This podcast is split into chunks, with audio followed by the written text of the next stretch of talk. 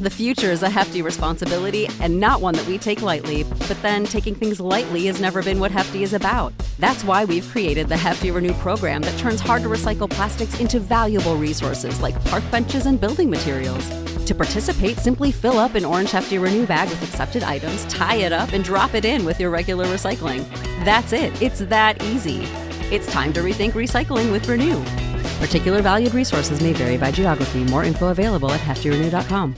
Save big on your Memorial Day barbecue, all in the Kroger app. Get three pound rolls of juicy 80% lean ground beef for $3.49 a pound with a digital coupon. Then get select varieties of flavorful Powerade, Body Armor Super Drink, or Arizona tea for 77 cents each, all with your card. Shop these deals at your local Kroger today, or tap the screen now to download the Kroger app to save big today. Kroger, fresh for everyone.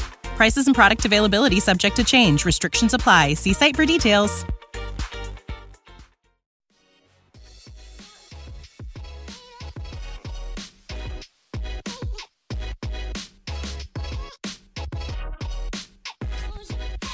Welcome to the Sixer Sense podcast, hosted by co-site experts Lucas Johnson and Christopher Klein. Everybody, welcome back to the Sixer Sense podcast. The Sixers are up 2-0 in this series. For this podcast, we have a very special guest, Ethan Smith, site expert of the Wiz of Awes. Ethan, welcome to the podcast, man.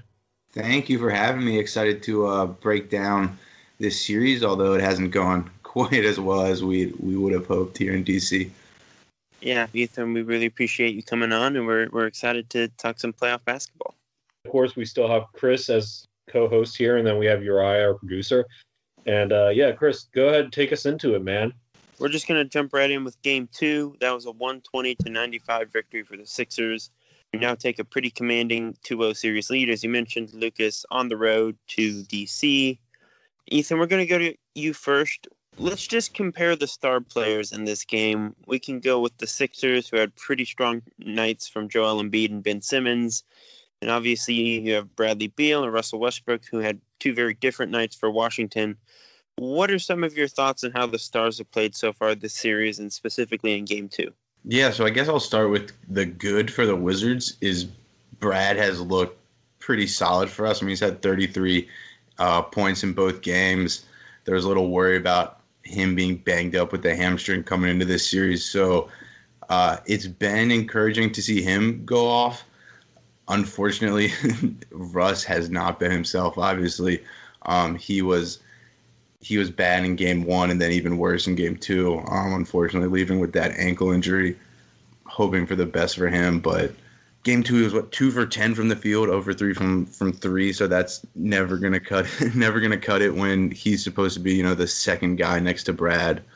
Brad's played well, Russ hasn't for the Wizards. Um, and then I think what what we're seeing with the Sixers is just the reliability of having two or three really top line guys in Ben Simmons, and Embiid, and Harris, and it's just too much firepower. I mean, one or two of them is going to get theirs every night, and we can we can only do so much to try and stop them. Yeah, you make some really good points, Ethan. Uh, for the Sixers end, uh, you know, I honestly thought it was a modest game from Joel. I mean, I know that he played only 26 minutes, which 22 points in 26 minutes is fantastic, but we've seen him go off for more. But in the same sense, we he didn't need to because Ben Ben showed up for those fans, and we even had some writers here, not myself included. I know my article might have seemed that way, but it was not that way. That are frustrated with Ben's production in game one. You know, game two, he was just like, now nah, let me show you guys what I can do against these small guards. And we'll talk about that more later, I'm sure. but um and he he bullied his way. And that's what fans want to see from Ben. We want to see an aggressive Ben. And we got that. And that was great. Tobias got his. And uh, you know, we'll talk more about the bench players later, but you know, good stuff all around. I don't have any major complaints. Uh, Beal's going to get his. I thought Ben did a decent job on him, considering it's Bradley Beal, who's the second leading scorer in the NBA this season, and was the first leading scorer last year. Yeah, no, Ben did as as good of a job as you could. Yeah, Ethan. Going back to Beal, I've been I've been super impressed with him personally. Uh, I mean, I've been impressed all season. Obviously, as Lucas said, thirty-one point three points a game, number two scorer in the NBA. Clearly, very talented, but you know, with the playoff defense ratcheted up, his hamstring, which I, I think was pretty clearly bothering him as recently as the play-in tournament, to see him do what he's been doing against two of arguably the two most impactful perimeter defenders in the league, maybe, and Ben Simmons and Matisse Thybulle. He hasn't really been fazed much individually. As you said, it's unfortunate that Washington really hasn't given him much help to speak of, but I, have been super impressed with Beal. And and as you said, Lucas, Joel and Ben were both great that game. I, I think Joel was maybe more impressive than you made it out to be. He had some really great transition finishes. Um, obviously, that one celebration under the rim that has been just gifted into oblivion at this point.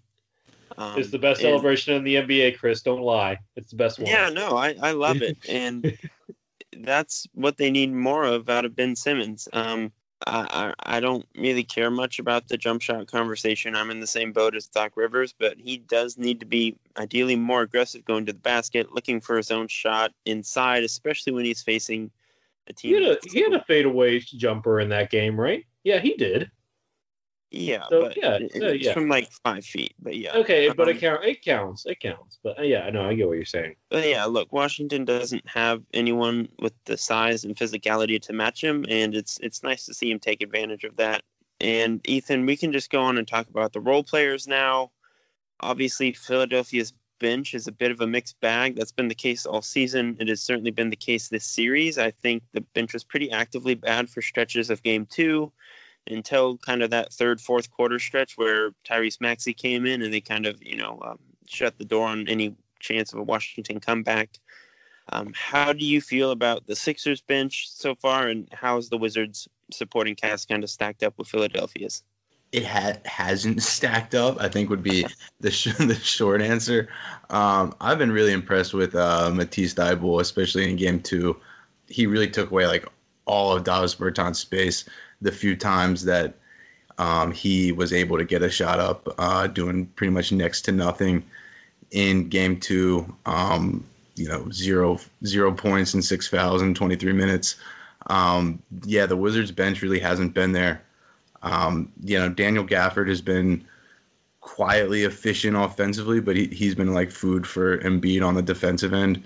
So hard to get excited about that. Um, but they're just really not. They're no match for the depth that Philadelphia, Philadelphia obviously has. I mean, the shooters that you guys have in, in Danny Green and Curry can't match that firepower. And then, like I said, the perimeter defense from guys like Thybulle has just been pretty stifling. So I've been super impressed with what the Sixers have been able to do and super disappointed with what the Wizards have not been able to do, I guess. Yeah, you bring up some really good points. And let me touch on the Wizards first. I like the three man rotation at center. You're not going to stop Joel, but they're efficient scorers. They can rebound the ball. And the one thing that I will say, I'm surprised we're not seeing more of Robin Lopez. He's the best interior defender that you have out of the three, and you're not throwing him at beat. He only played 10 minutes. He had four points and two fouls. I don't understand that. Can you can you elaborate that to me why that is? I I wish I could. They actually seem to kind of go to Lopez um, down in the block with that surprisingly Weird. reliable hook shot when the yeah, offense it, it's the ugliest hook shot that I've ever seen, but it's efficient, so I'll give them that. It's, it's it's ridiculous, but it goes in. I love to see it every time. I've I've grown to love it, but yeah, the the three center rotation. I'm with you. It does seem to work, but the way that uh, Brooks allocates those minutes is kind of a guessing game night in and night out. I, th- I think Robin Lopez is kind of that bigger body, old school center that could give Embiid problems, and we saw a glimpse of it in game one, mm-hmm. but yeah, they didn't go back to it in game two. I mean, it makes no, no sense to me. I know that Embiid will smoke him outside the paint, but inside, you take it away at least inside the paint from Joel, or make it difficult for him. I mean, that that would make sense to me. Gafford's still young and raw and doesn't know how to play interior defense at the NBA level. And Len is a bust. I mean, he's he's a good stopgap center, good second, third string mm-hmm. center, but you know, he's not. I mean, he's big. Lopez is your best bet. I don't understand it. That's just on Brooks. Breaking news, Sixers fans. This public service announcement is brought to you by Manscaped.com. The Manscaped engineering team has confirmed that they have successfully created the Lawnmower 4.0 trimmer. Their advanced ceramic blade and skin safe technology is so good that it almost seems as if Manscaped worked with Elon Musk's engineers to ensure that your family jewels are as safe as possible. What makes this trimmer so different than other trimmers? First, a new multi-function on-off switch can engage a travel lock, created for people who like to travel. Next, the optimized Lawnmower 4.0 trimmer is waterproof, so you can groom in the shower and not have to worry about making a mess on the bathroom floor.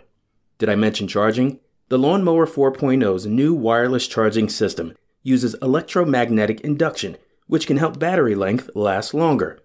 Join over 2 million men worldwide who trust Manscaped with this exclusive offer just for you 20% off and free worldwide shipping with the code FANSIDED20 at manscaped.com. That's fansided20 at manscaped.com. And now, back to the podcast. And we talked about this before we got on the podcast, but can you elaborate to all the Sixers fans that used to love Neto like Chris? Um, why is he in the starting lineup? Hard to uh, justify at this point after the they kind of decimated those smaller guards in game two. But Neto has has actually been pretty solid uh, for the Wizards this season, especially on the defensive end, and I think that's what Brooks was trying to get out of him. I think if Deni Avdija was healthy, we would be seeing him in the starting lineup. He was kind of in and out of the starting lineup all season and would be a wing defender with some length that could bother the Sixers and also has I mean, obviously more ability to uh, play make on the offensive end than anyone they're putting out there now. I don't I don't think he would have changed the results of either of the first two games or ultimately the series, but uh, he would have probably pushed Neto out of the starting lineup.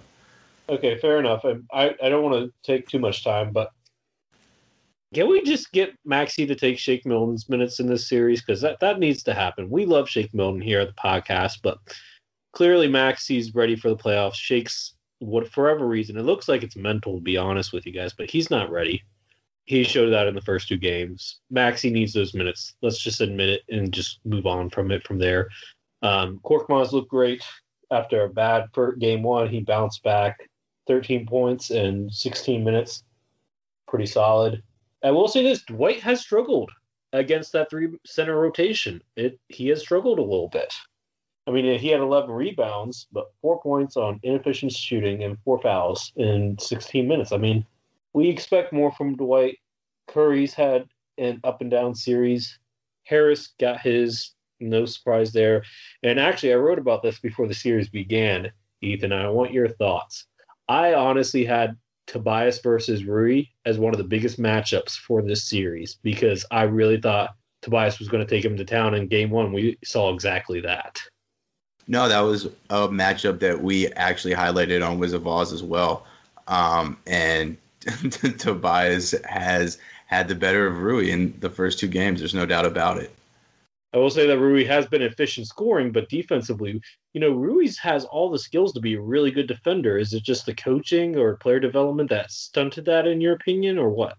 I mean, he's had the, had to deal with the same issues as as everyone else, but the first year and a half have been weird with the stop and starts uh, because of COVID. Like it's just been a strange first two seasons for him, which I think hasn't helped. Um, he seems to just sometimes be like out of position on on plays for no real ex like no real reason.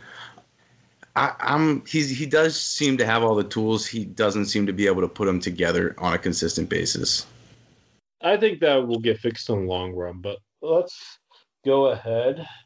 Just one quick point before we move on. Uh, Matisse, we're talking about role players. Thybulle had five steal, five blocks, pardon me, and four steals in game two. Joins a list of eight NBA players to do that since 1983. In the playoffs, that list includes Hakeem Olajuwon, Ben Wallace, Draymond Green, Scottie Pippen, Kevin Garnett, Chris Webber, Kawhi Leonard, and Matisse Thybulle in 19 minutes and 55 seconds. Thybulle's the first to do it off the bench. Uh, I know this is Uriah's music. He's probably doing like a happy dance behind the keyboard right now. Uh, really promising stuff from Matisse. I, I, hope we see more of it before this series ends, but j- just pretty stellar stuff from a, a second year wing. let, Chris, let me let me ask you this: If we redrafted his the class of twenty, was it twenty nineteen? Would Matisse be a top five pick in that draft now? Yeah, I mean, I, I don't know because he's still a non-shooter himself who defenses can ignore. I think it's a pretty tough. I I think it's fair to say that he's knocking on that door if he's not there yet. The what door? Like the starting. Being a top, no, no, no. Um, yes, that too. But I was saying being a potential top five pick in a redraft here. Hey, when you make it to first take and you get praised by not only Stephen A. Smith but Max Kellerman, you're doing something right. And the answer is yes, Lucas. He will be a top five pick. And all right, that's my Matisse ringing, singing right now. All right, all right, okay. Top, we top we ten, I'm good with, but I, I, I mean, I don't have the draft class in front of me, but I, I don't know Yeah. if top five is.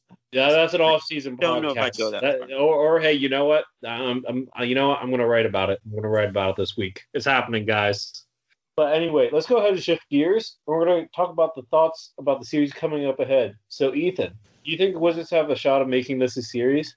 What do you think has to happen for the Wizards to make this a possible series with the Sixers? Yeah, so I think first and foremost, if Westbrook's ankle is going to be anything more than a minor issue moving forward, then it's pretty much a wrap. Oh, that's that's a bad pun. That's a bad pun. I'm sorry, I had to. Continue though. Either way, I mean, I think we've seen through the first two games that the Sixers are definitely a better team. I mean, there's a, there's a reason they're the top seeded team in the East, and, and the Wizards came in as the eighth seed. Um, despite that crazy run they made at the end of the season, like they're they're probably seated about where they belong. The one kind of silver lining of a quick series would it would be it hopefully seal uh, Scott Brooks' fate as this being his last season in Washington which I think a lot of fans would would really enjoy uh, something fresh on the sidelines. So it wouldn't all be bad news if we went home a little earlier than expected, but I really don't I really don't see this one uh, getting too competitive, unfortunately. If you guys do fire Scott Brooks, hire Sam Cassell because he deserves the job, and he worked for you guys for a long time as an assistant. He deserves the job. That's all I'm going to say for now. I agree with you, Ethan. I, I really don't see this being much of a series, especially if Westbrook is hurt at all. Um, hopefully he's not. Obviously, I, I, would want to see this be a full strength battle, but um, Washington just doesn't have the size and perimeter defense to handle Philadelphia's two perimeter stars in Tobias and Ben. They they really don't have the personnel to stop Joel, despite the collection of big bodies down low that we've mentioned. It, it- it's really just pretty much a top to bottom mismatch. Um, maybe you know Bradley Beal can win him a game at home. I, I predicted this to be a five game series before it started. I certainly think there's a chance that Washington steals one. But unless something pretty drastic happens, I, I, I think this is pretty clearly going to go to Philadelphia.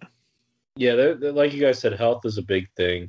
Unless, um, unless where Westbrook comes back is angry about the popcorn, which we'll talk about later. This this is this is not gonna be a series. If they have a chance to steal any game, it's gonna be game three. But I just don't see it happening. Yeah, I think it's kind of a wake up call for, or hopefully for the Wizards, um, just to show like how how great that divide is kind of between where they are right now and where the top teams in the East are. Um, you know, Beal and Westbrook can only take you so far, so there's obviously some work to be done this offseason. I, I will say this: Westbrook and Beal do work together. I honestly think this is probably one of the best pairings in terms of talent outside of Kevin Durant and Westbrook. You know, this is probably his best partner in crime that that has worked together so well. Because him and Harden, him and Harden didn't work that well Him together. and Paul So, George, him and Paul George were pretty pretty nice together. I mean, they were nice, but I I think Beal's a better player than George. Ooh, well, I, I disagree. George was Oh. the top three MVP. candidate. There Oh, oh, oh, Ethan, thoughts? Ethan, thoughts? Who's better, Bradley Beal or Paul George? Go. It's close. It's, Bradley Beal. Okay. I agree. Uh, It's close. I certainly there's an argument for Beal. This Obviously, season, Chris. This season, who This is who has season, been- Paul George is on my All NBA team, and Bradley's not. But that is also a Well, bit. that's see, that's where me and you differed on that podcast because I had Beal and not Paul George. Yeah, they're both tremendous players. It, it's really not worth chopping it up. But we, we can move on now and talk about kind of the state of this Washington team, Ethan. Went into the season with some pretty high expectations. Obviously, you swapped John Wall for Russell Westbrook with a pretty clear goal of making it to the playoffs and taking that next step. There's been a lot of buzz about Bradley Beal's future with the team, even though he seems pretty insistent on on staying at the moment. What do you think happens next year? Let's assume the Sixers win the series, which uh, it seems we all agree is probably going to happen. You mentioned Scott Brooks is maybe on the hot seat. You see Beal staying content for much longer? Do you think he maybe demands a trade or he plays out the rest of his contract? How do, how do you see Beal's future playing out in Washington? I don't see him asking for a trade. I mean, he's been pretty loyal through the last couple seasons, which I think if there was ever a time to make a trade, it would have been then. I mean, he's gonna, he's eligible for the supermax if he gets the All NBA nod this season, so I think he's holding out hope for for that. And he's he's said, you know, at every possible turn that he wants to stay with the organization. I mean, you can take those comments with a grain of salt if you want. Um, but I really do think he's he wants to be a wizard for as long as possible. But that kind of that handicaps the team a bit. He's you know already a big uh, number on the books, and then if he gets the supermax, even bigger. They're they're dealing with Russ for another two seasons of uh, over forty million a season. So between the two of them, they got a lot of money wrapped up and it's it's going to be tough to team build around that. They're really going to have to bank on uh, either packaging some of the guys they have with trade value for for a big splash player, or really hitting on some of these recent draft picks and the upcoming pick. Um, it's, it's kind of a weird situation they're in, banking on that that duo taking them to high places, but not really having the the supporting cast to help get them there. You make some really great points I think this is what needs to happen in order for Beal to want to stay in Washington. They need to get rid of Scott Brooks. Is you know he's a solid, he's a average NBA coach. I mean he's gotten to an uh, NBA Finals with a young trio of superstars, but there was a reason why he was let go in OKC, and he's sported one of the worst defenses in his in the NBA since taking over the Wizards. That's not all but his fault because the front office has not been grading, giving him defensive players. But at the same time, you got to do better. It's a defense is a mindset first and foremost.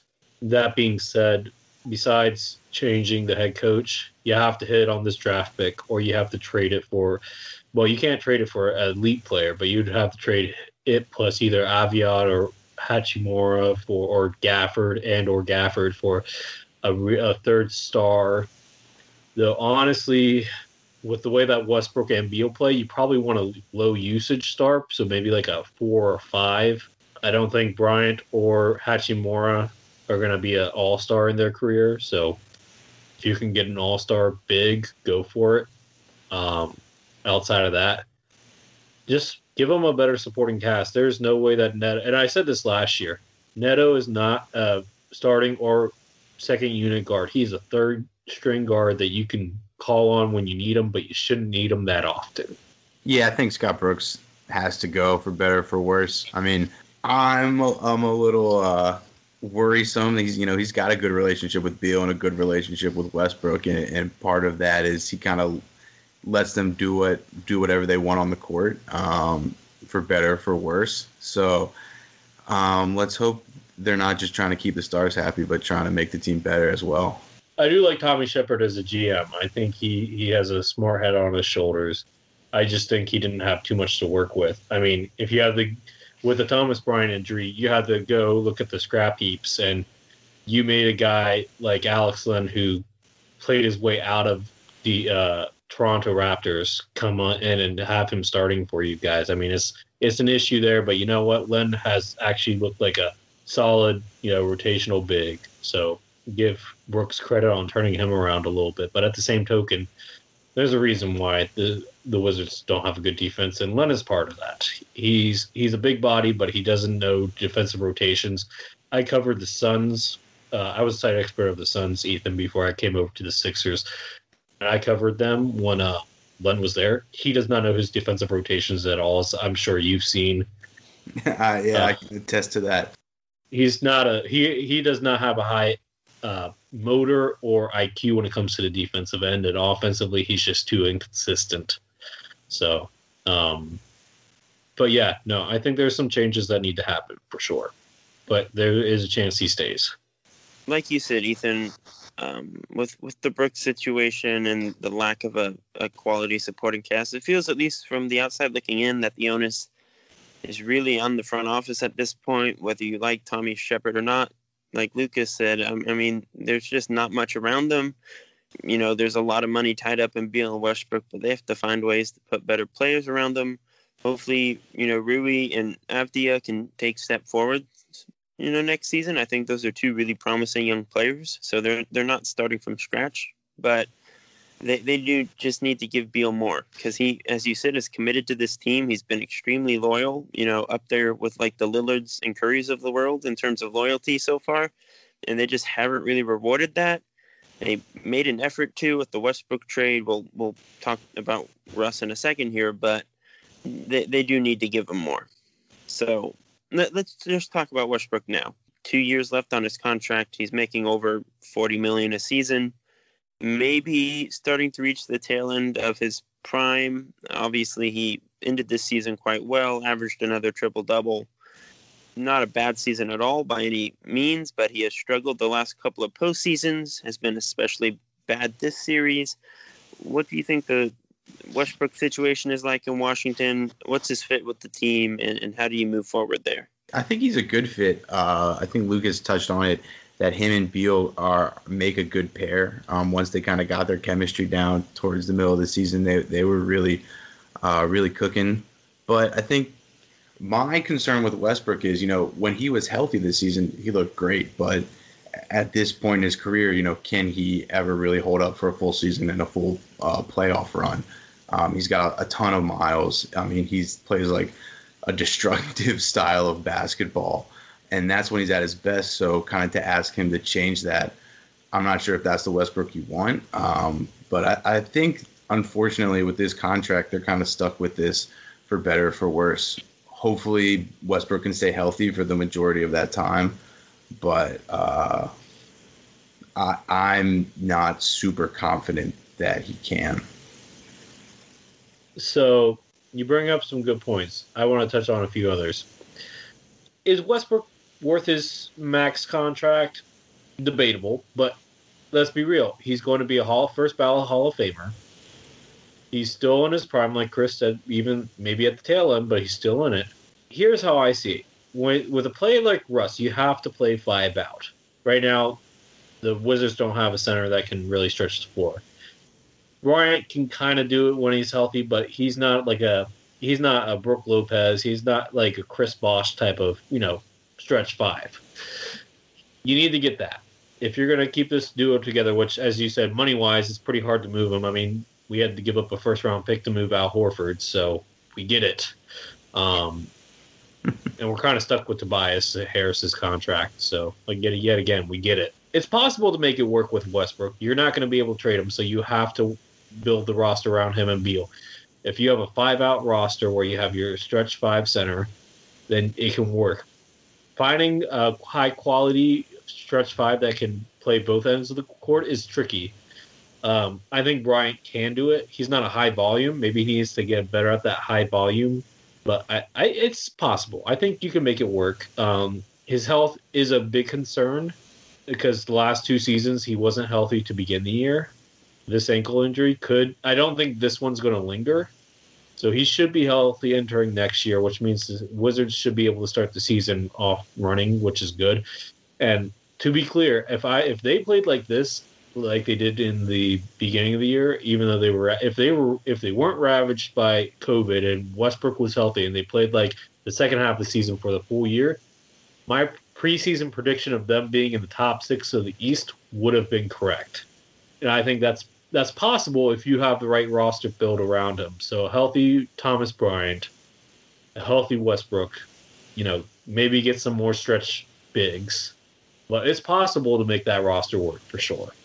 Yeah, Lucas. I mean, I'll I'll answer your question. I don't think Westbrook is a forty-one million dollar player at this point in his career. I, I, very few players are. I think there's a reason Houston's only real out was to trade him for another bad contract.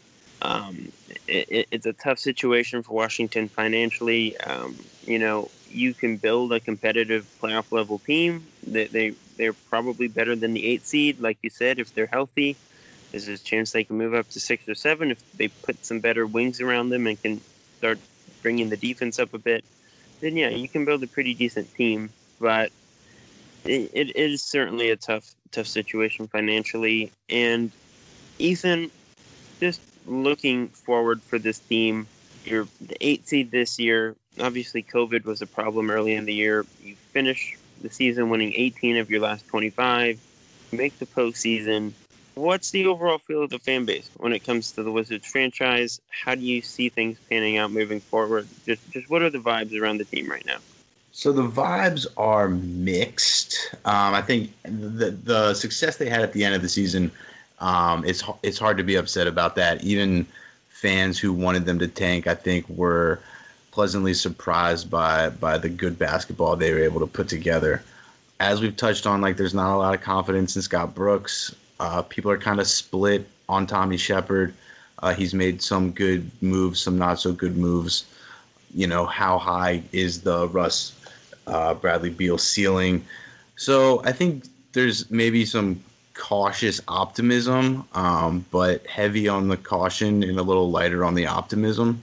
I, I tend to agree with Lucas that if we had seen kind of this version of the Wizards team all year, they'd be more of a top six team than fighting in the play in. But we didn't, and, and, this is kind of what we're left with. I think the Gafford uh, pickup is huge moving forward. Mm-hmm. He seems Agreed. to really work well with uh, Russ. So, so there's some pieces that to be excited about, but there's also a reason to think, you know, are we just kind of treading water in the middle, uh, not really going anywhere? Well, to, to answer that question, yeah, you guys are treading in the water. It, it, it is what it is. The money's tied up. You're you're going to lose some of your draft picks to the to the Rockets because you had to offload. Mm-hmm. Um, yeah, first for John. John yeah, yeah. So you're, you're you're losing some first, so you're not going to be able to build through the draft. You guys are going to be shorthanded, you know, team building wise in the future in the next couple years. So you have to hit on this draft pick here this year. What is it, the 2023 pick? And was it just that one, or was it the 2025? Yeah, the first in uh, 2023 and John Wall for Russell Westbrook. That was okay. Swap. Okay, so you're only losing one pick, but still, that's that's not ideal. Um, you know, could you guys end up being like the fourth seed if you guys have a great season and everybody stays healthy and you hit on these picks? Sure. Best case scenario. Yeah, best, best case scenario. Case scenario. But, but I, I see them peaking more around a six seed. I mean, and we don't know how much longer Russ has in his prime, which is a major question mark. Um, because if he if he sh- comes into next season can't do what he does triple double wise he doesn't really if he loses his athleticism that's it he's done because he's the most athletic point guard in nba history but if he loses that he does not have shooting to fall back on. He does not. He doesn't have it. Could he still be a good backup point guard on a on a championship team if he loses his athleticism? Sure, but he's not a starting point guard on a playoff team if he loses that athleticism. It's just not going to happen. Well, yeah, I, I just I would kind of want to build off of that. We've talked about the contract situation. We, we've talked about Westbrook maybe being on the downturn a bit. Ethan, like, do do we really think the Wizards can take advantage of Bradley Beal's prime with the amount of money that they've tied up in Westbrook? They don't have, as we've mentioned, a great supporting cast right now. But how did they get the pieces around him to really take advantage of that? Like, what's the future there? Yeah, that's kind of been the question that's hovered around the Wizards for the last couple seasons, right? And you're kind of left with like, do you want to blow it up because Beal and Russ can be competitive. I mean, they might not win you um, a championship, but only one team wins a championship. And can you realistically be competing for that every year? And what they have now, I'm not sure they'd want to blow it up. I, I agree with you. They're kind of wasting Beal's. They're not kind of wasting Beal's prime, and to, to to a large degree, they are wasting his prime by not creating like a real championship caliber team around him. But I'm not sure if this team is really any better if you if you blow it up. Well, let me let me ask you this: If the Sixers came to to the Wizards and asked, "What would you want for Beal?" What would you ask for? Ooh. Joel's off the table. Yeah, yeah. I mean, I, would probably try and get at the very least, you know, Thybulle and Simmons and, and, maybe some other assets thrown in there, and you know, we we give you something else besides Beal to even it out. that but... is zero shooting with Russell Westbrook. Just the yeah. Okay. It, I I like the Ben Russ thing is tough because if you the Wizards' incentive to make that trade is it's just not high if you're going to waste two years of Ben next to Russ. well, that's the thing. You're not probably going to be able to trade Russ and Beal, right? So if you're if you're trading Beal, you're still got Russ on the roster, and then how much can you really rebuild when you got a, a forty-seven million dollar point guard? There are b- other bad contracts very... in the NBA that you could trade them for. There are other bad deals. Who? Uh, Horford. Why would Why would OKC do that? Yeah, Re, uh, Russ, Russ doesn't want to be in OKC. Horford is a much better contract and probably more tradable by a pretty large degree. Maybe Kemba Walker if uh, Boston gets desperate. Kemba's Kemba's on the same level as Russ. Frankly, he's a better fit there. I, I, like, why would they do that? It's I, I just don't see. I, I, I mean, I'm just saying the the money's there to. I mean, do we really think that Washington would swap Wall for Westbrook before it happened? I didn't. Right. Yeah. Nothing's nothing's untradeable. Eh, there's always a possibility it could move. It, it's it's gonna be difficult, I think, for them to really move both Russ and Beal and kind of have the assets that you would need to really create something moving forward. I, I could see them getting a lot of pieces back, but it, it's a it's a weird weird place they're in. Yeah. Let's go ahead and switch gears now. We're not going to talk so much about the game, but we're going to talk about what happened in the arena. As most listeners know, uh, Russell Westbrook injured his ankle, and as he was walking down the tunnel, a, a Sixers fan dumped popcorn on him. The resulting action from Russ was, of course, he wanted to go up into the stands and give the fan the business. But of course, security stopped him. And uh, this was not the only incident that happened that night. At the Knicks Hawks game, uh, Knicks fans literally spit on Trae Young. That fan has also been his season tickets have also been revoked, and he has had an indefinite ban from that from uh, Madison Square Garden as well. So, gentlemen, let me ask you this: How upset should Russell Westbrook feel about that fan pouring popcorn on him? I mean, he has every right to be to be pretty pissed. Um, I think, I think the reaction the moment was probably uh, fueled by a lot of different things: frustration with the injury, frustration with the game. But I mean, I don't blame him at all for trying to get up, trying to get up there and throw hands with the fans. Um, it, it's just shows you know a level of disrespect just because he's wearing uh, the quote unquote wrong jersey doesn't doesn't mean you should treat him like that. So I I think he's got every right to be pissed off. Um, what happened to Trae Young a little bit worse, obviously on on the sliding scale of disrespect, but um, yeah, both of them unacceptable. Yeah, I, I mean I agree. It's it's a crappy look for that fan, and unfortunately, it's been made out to be a pretty crappy look for Philly fans. So I don't think we should extrapolate that and apply that to every that's really just one yeah it's an isolated incident. I, I agree it's one idiot mm. being an idiot but westbrook has every right to be upset. This isn't the first time he's had to deal with you know rude and, and, and rude fans crappy fans. Um uh you uh utah yeah. yeah utah athletes are in a, a weird position. You know they're on a big stage. They're sandwiched between tens of thousands of people. They aren't in a place where they're allowed to retaliate. Westbrook said it himself that if you know that fan wouldn't come up to him on the street and pour popcorn because he the result would be different. Westbrook is in a place where he's not allowed to retaliate, so it's really just an unfortunate situation. He has every right to be upset. As you said, Lucas, a really bad night for fans overall. Obviously, the New York incident in Utah, three play, three fans were kicked out and banned indefinitely for saying apparently vulgar and racist stuff to Ja Morant's family. So he had five fans banned in one night. Just not a great look all around. People just need to use their head, be better people. You know, just like like it's sports. It's not that serious. So yeah, fans, listeners, we're still in a civilized society. Act civilized. When you're in an arena, that does not give you permission to act like barbarians. That being said, let me point out a few things here. The Philly fan and the and the um, New York Knicks fan, they should have ch- legal charges brought up against them because what they did was assault.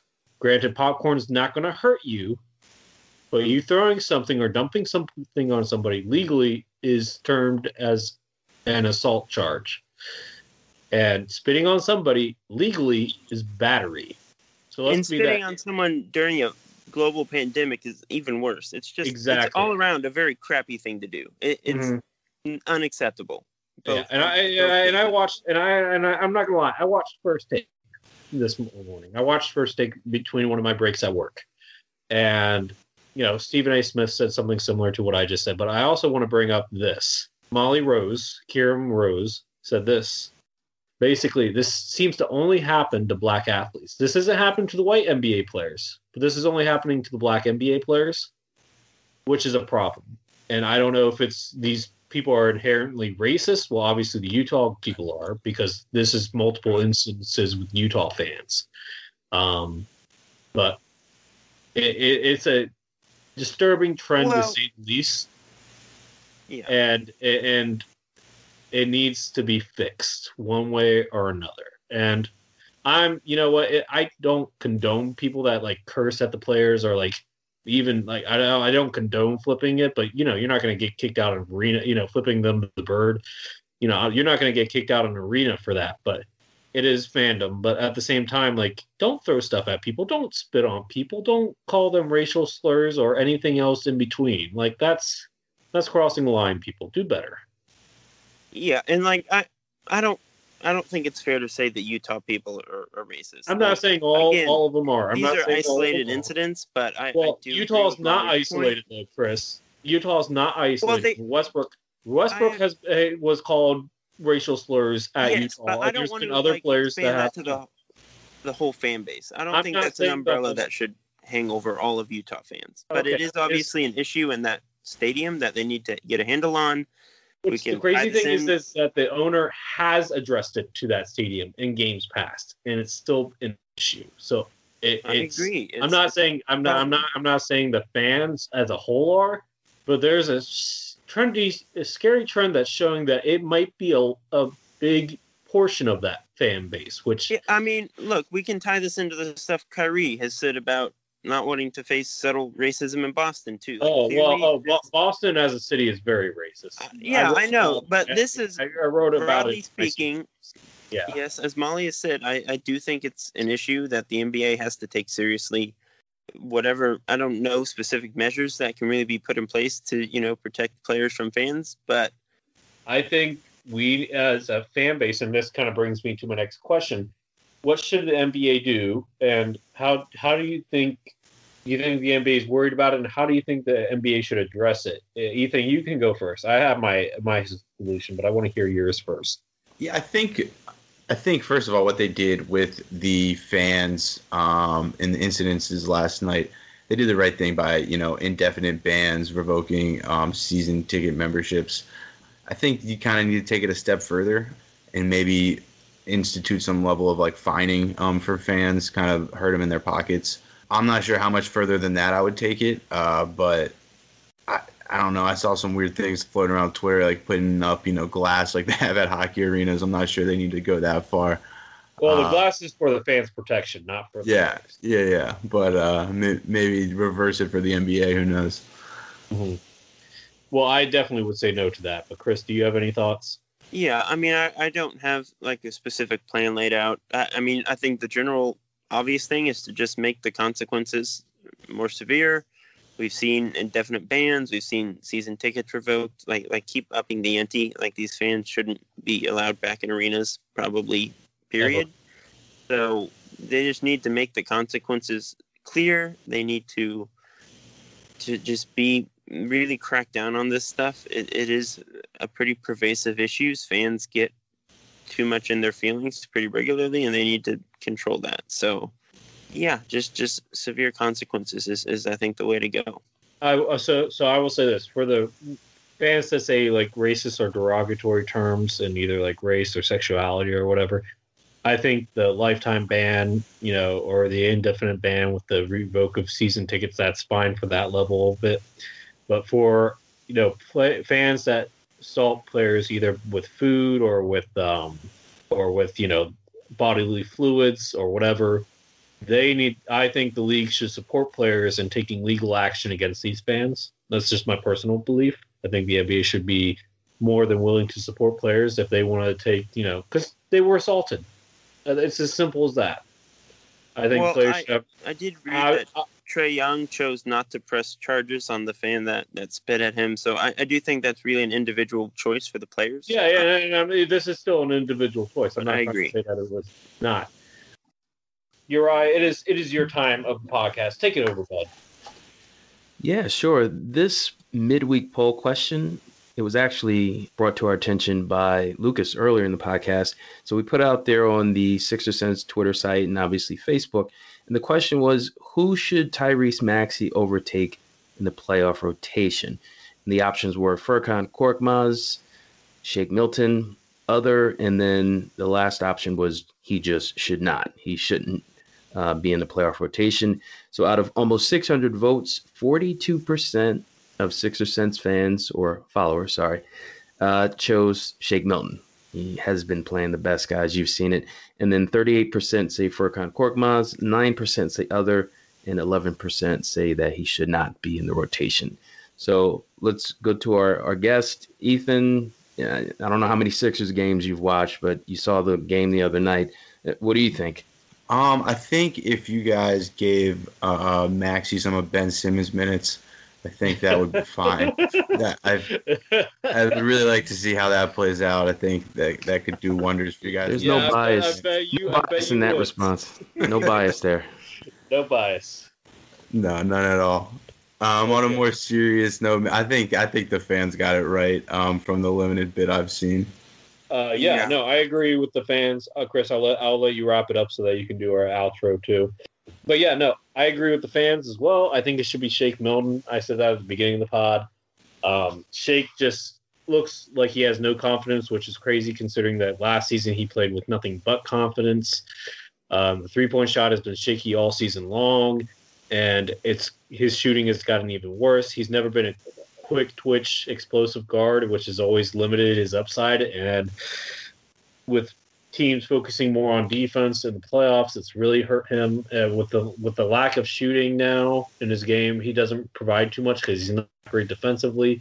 He's at maybe an average playmaker at the combo guard at best. So it has to be Shake because Maxey looks ready for the the role. He's hitting his shots. He's hitting he's hitting his outside shots, which is great.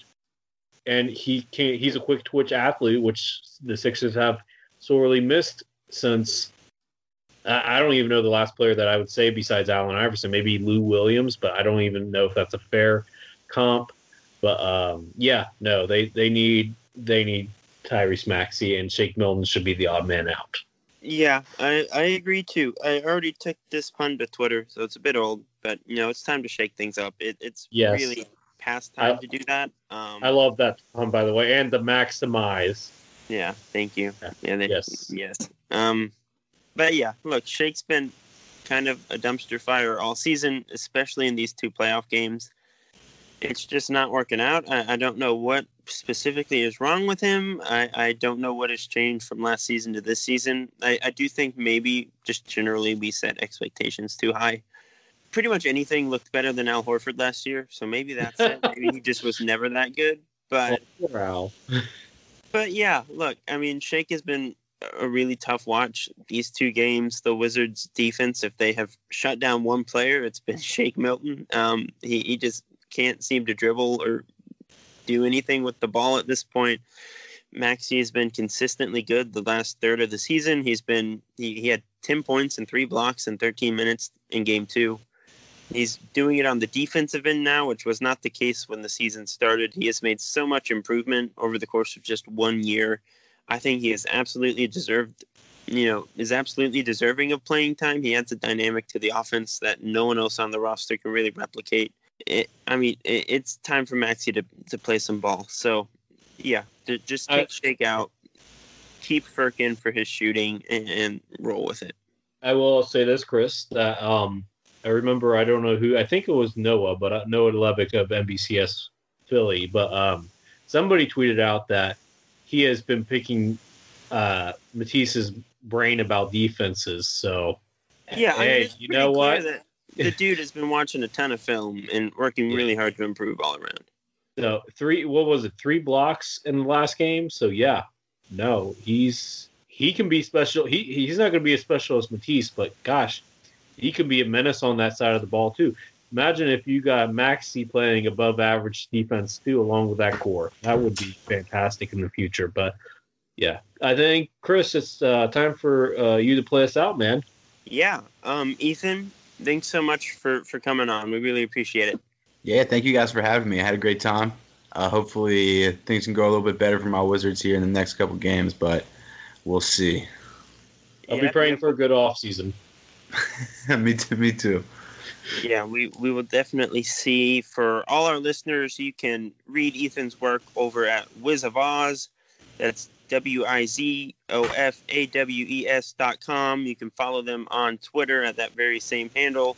You can follow Ethan at Ethan underscore Dougie. Do that. Go read all their work. They do some great stuff over there, especially for this series. I think it's great to have both teams' perspective. So so go check out the site. And Ethan, hopefully we can maybe get you on in the future if we ever have some uh, Sixers Wizards stuff to talk about. Yeah, I'd be happy maybe to. Come. A, maybe a Bradley Beal trade to you know Philly. there we uh, go. Uh, maybe. Hopefully not. if it happens, I'll I'll give you guys the breakdown. Okay, sounds good. All right. Yeah. Thanks, man. And to all our listeners, thanks again for tuning in to yet another episode of the Six Podcast. Please leave us a review, give us a rating, let us know your thoughts, let us know what you want us to talk about. We, we really do appreciate your insight and you just giving us the time of week to talk Sixers. And we will be back in the very near future with some more playoff basketball to talk about, some more exciting guests and topics. So just continue to tune in. Thanks, everyone. When you need mealtime inspiration, it's worth shopping Kroger, where you'll find over 30,000 mouthwatering choices that excite your inner foodie. And no matter what tasty choice you make, you'll enjoy our everyday low prices, plus extra ways to save, like digital coupons worth over $600 each week. You can also save up to $1 off per gallon at the pump with fuel points. More savings and more inspiring flavors make shopping Kroger worth it every time. Kroger, fresh for everyone. Fuel restrictions apply. Save big on your Memorial Day barbecue, all in the Kroger app. Get three pound rolls of juicy 80% lean ground beef for $3.49 a pound with a digital coupon. Then get select varieties of flavorful Powerade, Body Armor Super Drink, or Arizona tea for 77 cents each, all with your card. Shop these deals at your local Kroger today, or tap the screen now to download the Kroger app to save big today. Kroger, fresh for everyone. Prices and product availability subject to change. Restrictions apply. See site for details.